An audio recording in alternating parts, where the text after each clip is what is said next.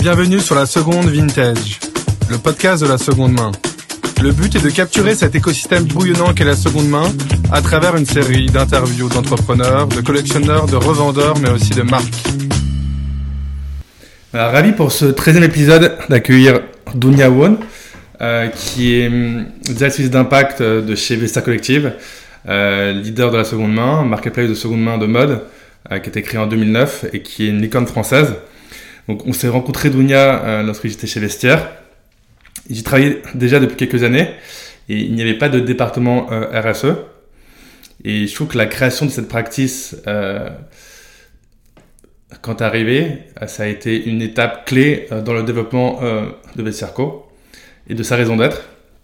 Donc je suis vraiment euh, très heureux de parler avec toi de ces enjeux, enfin de RSE et de seconde main. Merci de me recevoir. Alors Dounia, est-ce que tu peux euh, d'abord un peu nous, expliquer comment tu es arrivée euh, directrice d'impact de chez Vestiaire à seulement 33 ans? Alors, mon parcours jusqu'à Vestiaire est plutôt euh, très différent de ce qu'on peut retrouver euh, dans les startups, scale-up, euh, parce que moi j'ai pas du tout commencé et fait mes armes dans le monde de la mode ou dans ce monde de la tech, des, même des marketplaces. J'étais dans le domaine public, j'ai accompagné des personnalités politiques. pendant dix ans j'ai fait de la politique. et ensuite, j'ai été prendre un café avec Sophie Hersan et Fanny Moisan, les deux cofondatrices restantes de Vestiaire. Euh, qui m'ont convaincu euh, de rejoindre l'aventure. Il faut dire que mon engagement politique, il était euh, très orienté vers les enjeux environnementaux et sociaux et que Vestiaire Collective, forcément, c'était très aligné avec les valeurs que je portais. Donc ce jump dans le privé, on me dit tout le temps que c'est là, ça devait être incroyablement compliqué. Mais je pense que ce qui a facilité aussi cette transition, c'est tu continues à changer euh, les choses à une échelle différente, euh, mais toujours en gardant des valeurs communes à ce que j'avais connu avant. Ok, et tu avais déjà travaillé sur des sujets autour de la mode J'avais euh, travaillé sur des sujets autour de la mode juste à mon précédent emploi où j'étais chef de cabinet à la ville de Paris. J'accompagnais une élue en charge de l'économie circulaire et de l'économie sociale solidaire.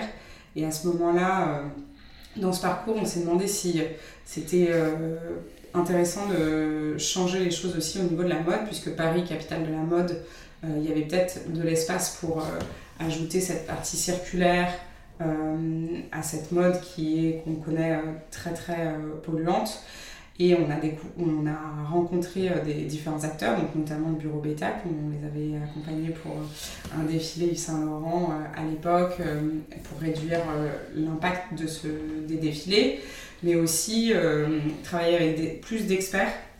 En l'occurrence, on a, travaillé avec Isabelle Lefort, qui est aujourd'hui euh, à la tête de Paris Good Fashion, qui est une association à part entière, mais qui au départ était à l'initiative de la ville de Paris pour pouvoir mettre les acteurs autour de la table et parler du changement euh, dans la mode. Donc ça, ça a été mon, ma première relation, mais le tout début de la relation avec la mode il faut dire un truc qui est assez marrant, c'est que moi, cette idée, elle a germé dans ma tête parce que je connaissais Vestiaire Collectif de loin. Euh, et que je les ai approchés en me disant, mais c'est, il faut qu'ils fassent de l'économie, un peu plus de. qu'ils parlent d'économie circulaire. Et, euh, personne ne m'avait jamais répondu à, mon mail. Euh, donc on a avancé avec d'autres marques. Et ensuite, la vie a fait que Fanny Moisan étant à Paris, elle souhaitait en apprendre plus et parler de best practice euh, avec la ville de Paris. Et, euh, et ensuite, euh, ils m'ont proposé de rejoindre l'aventure vestiaire. C'est vrai que personnellement, j'ai toujours été assez impressionné par ton profil politique qui détonnait dans cet environnement de scale-up. Ça, c'est sûr. et qui a permis de faire avancer pas mal de sujets. justement, sur ce, sur ce point, quels sont les enjeux stratégiques de de RSE que tu as pu identifier quand tu arrivais, donc il y a trois ans, et maintenant Je pense que de l'eau a dû couler sous les ponts, non? Ouais, ouais, bah, pas mal d'eau a coulé sous les ponts. En plus, euh, bah, tu connais déjà un peu l'environnement vestiaire. C'est un peu, il faut compter en années de chien, tout va très vite. hum, quand je suis arrivée, donc Vestiaire a un ADN, un ADN déjà très économie circulaire. Donc ça vit dans la marque et en même temps, la stratégie RSE, elle n'existe que quand elle est pensée comme une stratégie. Donc si on pense que chacun fera un petit bout de quelque chose, c'est une chose, mais lorsqu'on se dit qu'on a vraiment envie d'investir, là alors on engage des gens, euh, et on met euh, des moyens financiers et humains pour mener à bien une stratégie. en l'occurrence, à ce moment-là, ils avaient besoin, donc, euh, il y a trois ans, de structurer et de penser une stratégie long terme sur la RSE. Et ensuite, une fois cette stratégie posée, il y a tous les enjeux bah, d'influence, finalement, faire de la, de la RSE, de l'impact, c'est aussi avoir un rôle d'influence au sein d'une boîte pour faire enfin, pour opérer un changement qui est plus ou moins difficile. Donc forcément, si on essaie d'opérer un changement chez Total, c'est différent de le faire dans une entreprise comme Vestiaire Collective. Mais euh, il y a quand même ce rôle d'influence qui est assez clé. Et, le, et, et aujourd'hui, euh, la troisième partie, c'est de faire perdurer et de continuer à avoir cette, euh, toujours cette ambition forte. Et parce que chez Vestiaire, on ne veut pas juste faire de l'impact, on veut euh, montrer la voie et donc être leader, ça veut aussi dire embarquer euh, toute une industrie derrière soi. C'est ambitieux, mais c'est pour le coup euh, un peu aujourd'hui les enjeux stratégiques de Vestia. Ok, très clair. Et si on revient au tout début, monter et un département a dû être un vrai challenge, mais très vite tu as connu des vraies avancées. Euh, notamment avec la certification B Corp euh, que tu as pu euh, obtenir. Donc, pour rappel, le label B Corp, donc c'est un label américain qui a été créé en 2006, qui permet une certification en termes d'avancée environnementale et sociale. Donc, c'est un, c'est un vrai c'est la seule certification d'ailleurs. C'est la seule qui existe, Qui existe et qui soit aussi complète. Est-ce que tu peux justement un peu nous expliquer quel est le processus pour l'obtenir? Alors, euh, Bicor, comme tu l'as bien dit, c'est euh, ce label euh, qui permet de regarder cinq grandes maisons de la RSE, la gouvernance, les employés, la partie impact environnemental, impact social, euh, et la dernière, c'est euh, euh, toute ta partie supply chain. et en fait, le processus est assez simple. C'est un questionnaire de plus de 200 questions sur lesquels on a des points et selon les points que l'on obtient, il faut avoir un minimum de 80 points pour pouvoir être certifié. Aujourd'hui, tel que ça, tel enfin aujourd'hui et d'ailleurs lorsqu'on a passé la certification, euh, les points peuvent être euh, complètement différents et tu peux avoir 10 euh, points sur la partie environnementale et tes 70 autres points sur toutes les autres grandes familles, les 5 que j'ai citées. Donc tu peux avoir un déséquilibre dans ta politique RSE, mais on sait que tu es sur la voie et le chemin. Je pense que ça, c'est, et on en reparlera, mais ça, du coup, ça apporte une grosse disparité entre les entreprises qui font euh, euh, qui mettent l'impact au cœur de leur euh, business et le reste où tu vas avoir des entreprises linéaires qui sont aussi du coup génératrices de beaucoup de, de, déchets ou qui vont puiser, puiser dans les ressources un max. Et eux peuvent être certifiés aussi, puisque s'ils font un énorme travail sur la gouvernance, les employés, euh, et autre chose, la partie environnementale peut être plus faible, ça ne t'empêche pas d'avoir. Néanmoins, à l'époque, pourquoi j'ai choisi d'avoir cette euh, certification? Parce que euh, de manière assez égoïste, mais aussi pour l'entreprise, donc il y avait deux aspects. L'aspect très égoïste qui était, ça va me permettre de comprendre qui est Vestiaire et où on en est. Ça donne un mapping très clair de ta boîte. Et à l'époque, on était 450, donc c'était quand même un vrai défi. Et je voulais aussi pouvoir embarquer un maximum de gens. Et je pense que Bicorp, ça a été un des, un des leviers pour que les gens s'intéressent et voient quelle était leur relation euh, avec la RSE. Puisque euh, euh, c'est pas si évident quand on est en finance ou quand on est dans un département RH ou quand on est dans un département quel est mon impact à moi en tant que talent team, en tant que finance team, de quelle va être moi ma participation à l'impact. Et ça, ça a créé vraiment cette, cette fierté d'appartenance, l'obtention de, de B Corp, si tu t'en souviens. Euh, je me souviens très bien, c'était en 2020. En 2021. 21. 21, ok. Et j'ai vu qu'il y avait des gros corporates comme, comme Nespresso euh, qui l'ont obtenu. Est-ce que tu penses. C'était 2020 l'obtention. Ouais, c'était limite, non C'était à cheval. On a appuyé en 2020 et on a eu l'obtention en 2021. Pardon. Euh, je te disais, oui, qu'il y avait un certain nombre de gros corporates qui avaient. Euh, qui viennent de recevoir la certification, mm. euh, comme, les, comme certaines filiales de, de Danone ou de Nespresso. Mm. Tu trouves pas que ça discrédite un peu la certification? Si, si, si, c'est pour ça que je te, je te, disais comme ça. C'est une certification, donc il n'en existe pas d'autres euh, qui, euh, qui voient aussi large et qui screenent vraiment tout, tout l'impact des entreprises, enfin tout ce qui est lié à l'impact dans les entreprises. Et en même temps, ça laisse la porte ouverte à des compagnies comme Nespresso euh, ou d'autres pour avoir la certification. Je ne veux pas dire que ils ne doivent pas l'obtenir. Quoi. Je ne je, je, je, prends pas cette position-là. Ce que je dis, c'est plus euh, comment on fait vraiment la différence entre des gens qui ont des politiques RSE, ce qui est maintenant très courant dans toutes les entreprises, euh, et où ils en sont, versus des acteurs euh, qui sont ultra engagés, qui ont au cœur de leur business et de leur strat business des décisions liées à l'impact ou qui apportent une solution dans des environnements très polluants. Euh, par exemple, sans parler, même sans parler de vestiaire. Par exemple, les entreprises à mission, c'est pas ça Les entreprises à mission ou même les entreprises qui vont avoir, euh, je sais pas, euh, il y a des entreprises de cosmétiques qui vont avoir une démarche dès le départ de protection de la biodiversité, protection de la cause animale. et donc, quelle est la différence entre eux? Et un autre acteur qui va certes avoir une politique RSE, mais qui à côté euh, fait euh, dans euh, son produit fini à des, des agents chimiques. Donc comment tu fais la différence? Et là où Bicorp, donc je sais, travaille maintenant à la refonte de leur questionnaire, c'est d'avoir des prérequis obligatoires et avoir une série de prérequis qui dit que si on répond oui ou non à cette question, ou si on n'arrive pas à avoir les points de cette question, et d'ailleurs, est-ce qu'ils changeront leur système de points? On ne sait pas encore. Euh, mais il va y avoir des prérequis et des bases qui donneront une base obligatoire et qui vont du coup un peu euh, surélever cette certification qui, euh, il n'y a aucun intérêt pour Bicorp que ça soit dilué dans des entreprises qui ne font pas les choses bien. Mais la RSE, c'est pas tout noir ou tout blanc.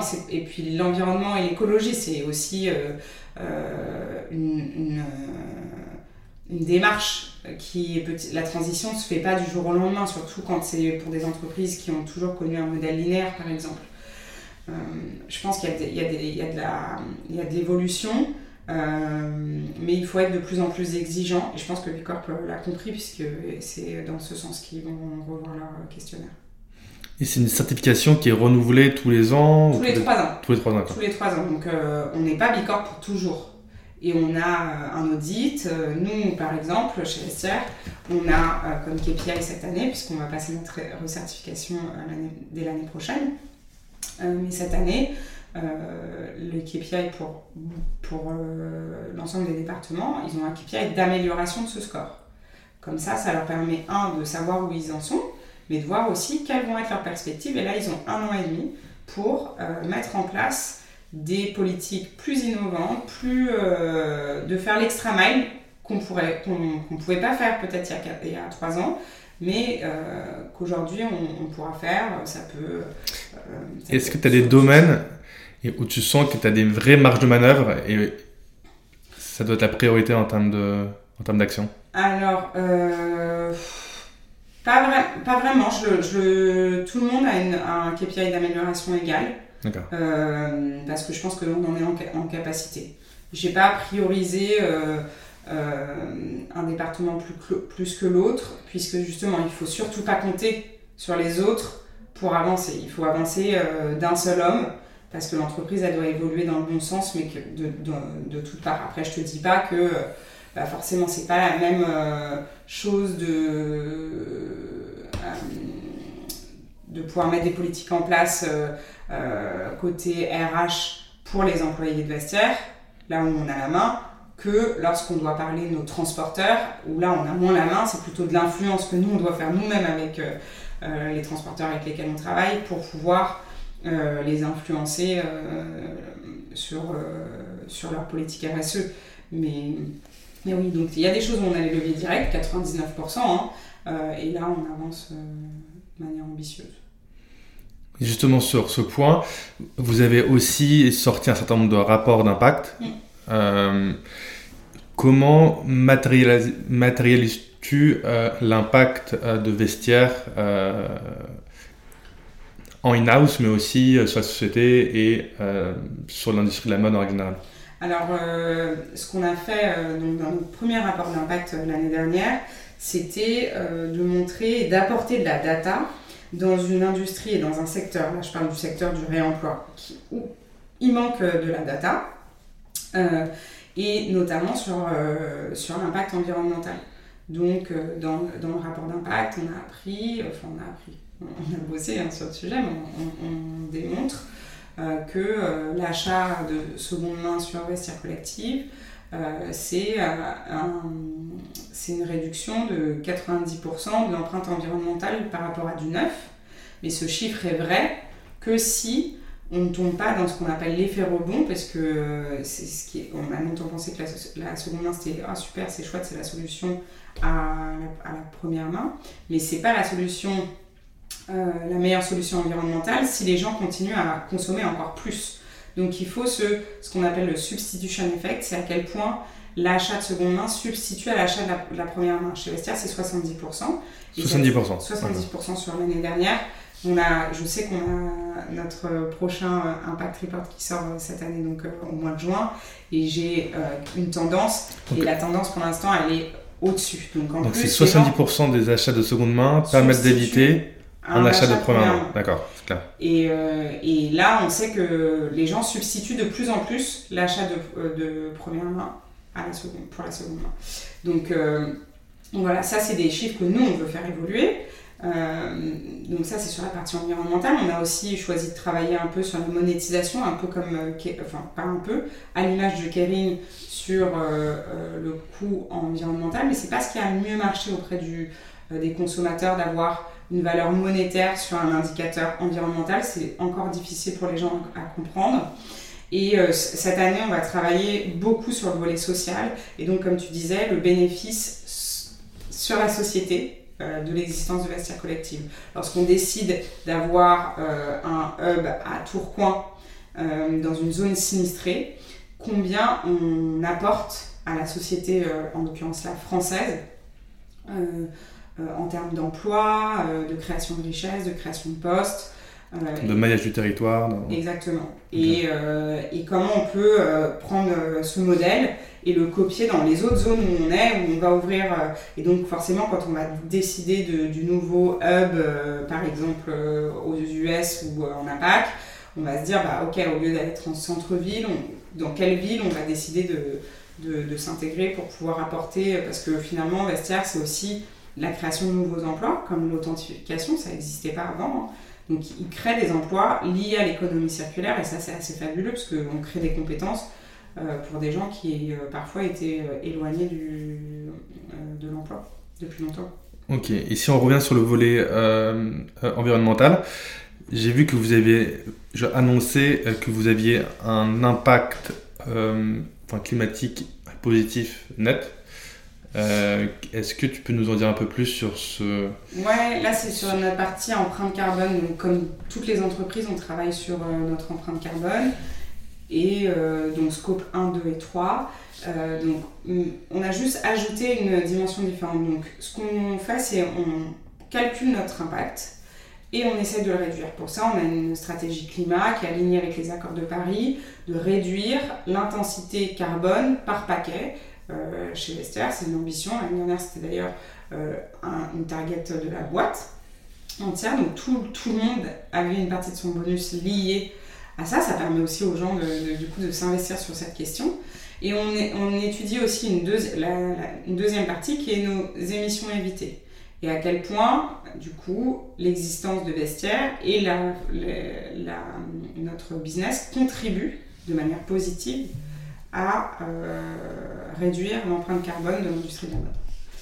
Et euh, donc voilà, on travaille sur ces deux volets et à un moment donné, on a un point d'écart. Ça ne veut pas dire qu'on doit pas, on doit continuer à augmenter nos émissions évitées, mais on doit aussi continuer à réduire notre impact. C'est pas juste pour se donner une étiquette, c'est plutôt pour pouvoir travailler sur deux volets euh, parce qu'on trouve ça intéressant aussi comme data. Ok, et il y avait enfin, une, autre, une autre data, enfin euh, qui était sur la surconsommation et sur l'upscale effect, mm. euh, qui, était, qui était hyper intéressante. donc là, le chiffre, c'était 60... Bah, c'était justement le chiffre de 70% que tu as Ouais, 70% c'est sur la partie de substitution. Un dernier aspect qu'on regarde, et sur la surconsommation. on pas encore de, de data, c'était oui, comment on va déplacer les gens, donc cet upscale, déplacer les gens le plus loin possible de la fast fashion. Donc, euh, par exemple, quand on achète du Zara first hand, euh, on va euh, peut-être investir dans du Cézanne seconde main. Si on achète déjà du Cézanne first hand, on achètera du Isabelle Marant seconde main. Et petit à petit, on va aller vers des produits qui sont plus de meilleure qualité, plus durables, des timeless species aussi qui ont été conçus souvent pour durer et pas être complètement euh, démodable et surtout s'éloigner un max de la fast fashion. Justement, sur ce point de la fast fashion, vous venez d'interdire euh, la, la, fast fashion de votre catalogue. Quelle transition Waouh Et pour le justifier, vous avez bon, noué et, un partenariat avec l'association euh, Foundation et vous êtes allé au Ghana pour, euh, pour montrer toutes ces dérives. Est-ce que tu peux nous raconter quelques anecdotes à propos de ce voyage? Et si ça a été aussi une impulsion de ton département Alors, euh, oui, complètement. C'est même pire que ça. C'est même Alors, dans l'ordre, euh, on a d'abord Ça faisait déjà longtemps qu'on travaillait avec The Foundation.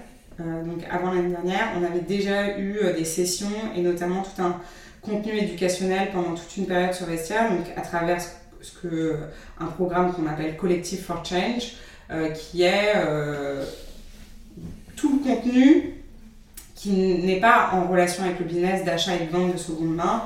Et donc, il y avait tout ce contenu éducationnel et il y avait des classes durant tout l'été qui ont été assez euh, successful d'ailleurs, euh, en partenariat avec ZOR et, et, et d'autres ONG. Euh, pour euh, partager sur le sujet de la seconde main, de la fast fashion et, du désastre euh, de l'impact écologique. Et alors, l'année suivante, on, Veja a fait un, film avec Surfrider qui nous a beaucoup inspiré avec le CEO. Je dis ça parce qu'il me l'a envoyé à un moment donné dans la journée, je pense, en disant c'est super, c'est hyper intéressant ce qu'ils viennent de faire. Et eux euh, faisaient ce voyage et sortaient ensuite par la suite une basket euh, co-signée avec Surfrider de mémoire. Et, euh, et moi, à ce moment-là, je me dis, mais c'est vrai, pourquoi nous, on n'irait pas, alors qu'on n'est pas producteur en plus, hein, donc finalement, notre relation directe avec les déchets de la, de la seconde main, enfin, on ne crée pas ce problème, mais on fait partie de la solution. Et je savais que The faisait un travail formidable au Ghana. Et euh, je me suis dit, mais ça serait. Mais en vrai, euh, les gens cherchent du sens dans leur euh, boulot et 99% des gens chez Vestiaire sont chez Vestiaire aussi parce que c'est une entreprise à impact.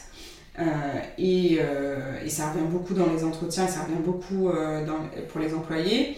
Et je voulais qu'on se rappelle aussi euh, bah, à quoi on contribuait euh, largement. Et au départ, c'était un projet interne. Donc euh, je pense qu'il était très tôt, 5h du matin, ou je sais plus quelle heure. J'ai envoyé ce message au CEO, je lui ai dit, mais ça me fait penser que nous, on pourrait aller au Ghana. Et il a dit banco direct. il a trouvé que c'était une bonne idée directement. Et donc là, ce qui est, et c'est la magie de vestiaire, c'est que finalement une idée qui germe à un moment donné, moi je me rappelle que j'y ai pensé hyper tard en allant me coucher et le lendemain matin j'avais un peu l'idée en tête.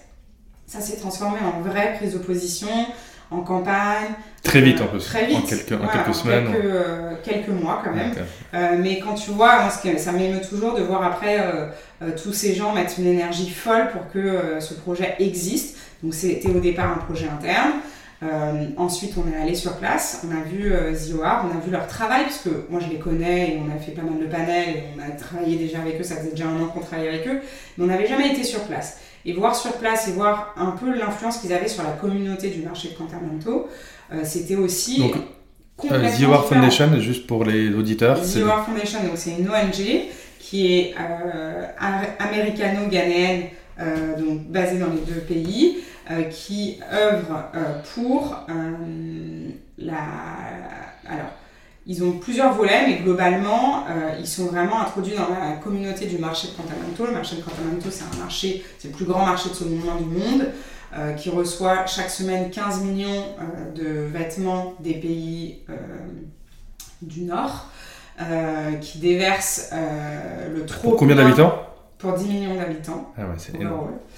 Euh, qui euh, du coup euh, reçoivent ces vêtements qui sont de moins en moins de bonne qualité, puisqu'on achète de plus en plus de merde, disons-le, et, et, qui pour la, et qui du coup ne trouvent pas, donc sur les 15 millions de vêtements qui arrivent toutes les semaines, 40% de ces, de ces 15 millions sont complètement jetés à la poubelle. Dès le début Instantanément Toutes les semaines. Toutes les semaines, sur le trottoir, il y a 40% de 15 millions de vêtements qui sont, euh, qui sont sur les trottoirs, qui sont là où seraient nos poubelles, nous. C'est comme si, Paris, Châtelet serait recouvert, tout Châtelet serait recouvert d'une montagne de vêtements. Et encore, ça ne serait pas assez.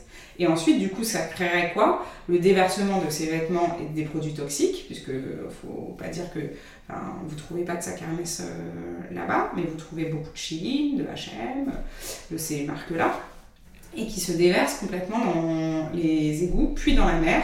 Et la mer recrache des vêtements euh, tous les jours.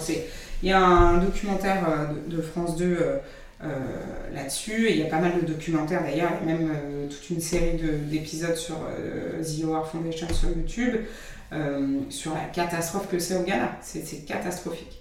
Et donc, on y est allé, mais on s'est dit, ok, c'est un, un projet interne, et c'était hyper bien de le faire pour Vestiaire et pour les gens qui nous ont accompagnés.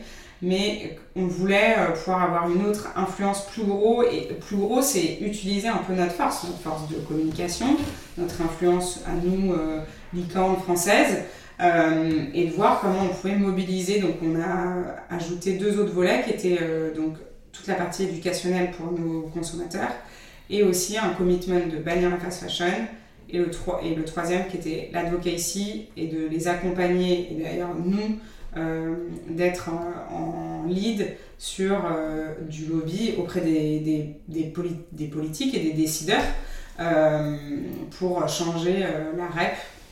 que, peut-être vous en avez parlé avec Loom, j'imagine déjà. Oui, exactement. C'est vrai que Loom avait. Très engagé là-dessus qu'on a reçu il y a deux épisodes, était, elle nous a partagé aussi son constat euh, des dérives de la, fast fashion et notamment euh, de tout ce qui se passe euh, et, en Afrique subsaharienne en termes de, en, genre en termes de déchets, qui est une catastrophe. il y a aussi ça qui nous parlait de, de, de, son engagement pour faire avancer la réglementation, et notamment avec la REP.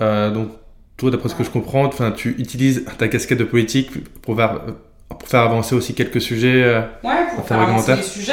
Pour, Donc la REP, est-ce que tu peux, bah, est-ce que tu peux nous rappeler Globalement, tous les metteurs en marché euh, payent une taxe. Euh, et cette taxe doit une éco-contribution. Donc cette taxe permet de contribuer ensuite à la fin de vie de ces produits. Sauf que je vais le faire de manière assez vulgaire hein, pour que ça, soit, reste très simple.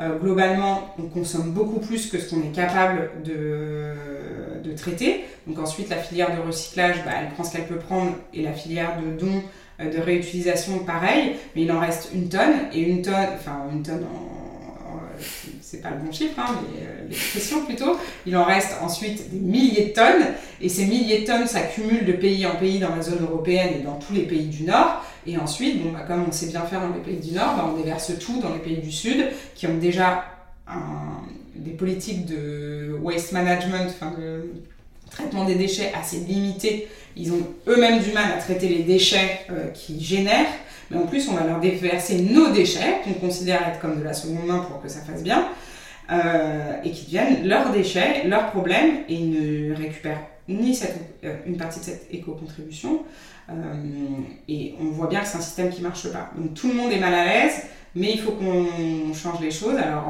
en France, la REP existait déjà, donc déjà le fait que les metteurs en marché payent une éco-contribution, c'est ce qui, ça n'existe pas partout. Euh, mais il faut passer à, il faut passer à une étape, une étape euh, plus avancée. Et euh, je vous invite à aller regarder la plateforme de ZOR qui a fait la semaine dernière, qui a, qui a lancé Waste, Stop Waste Colonialism.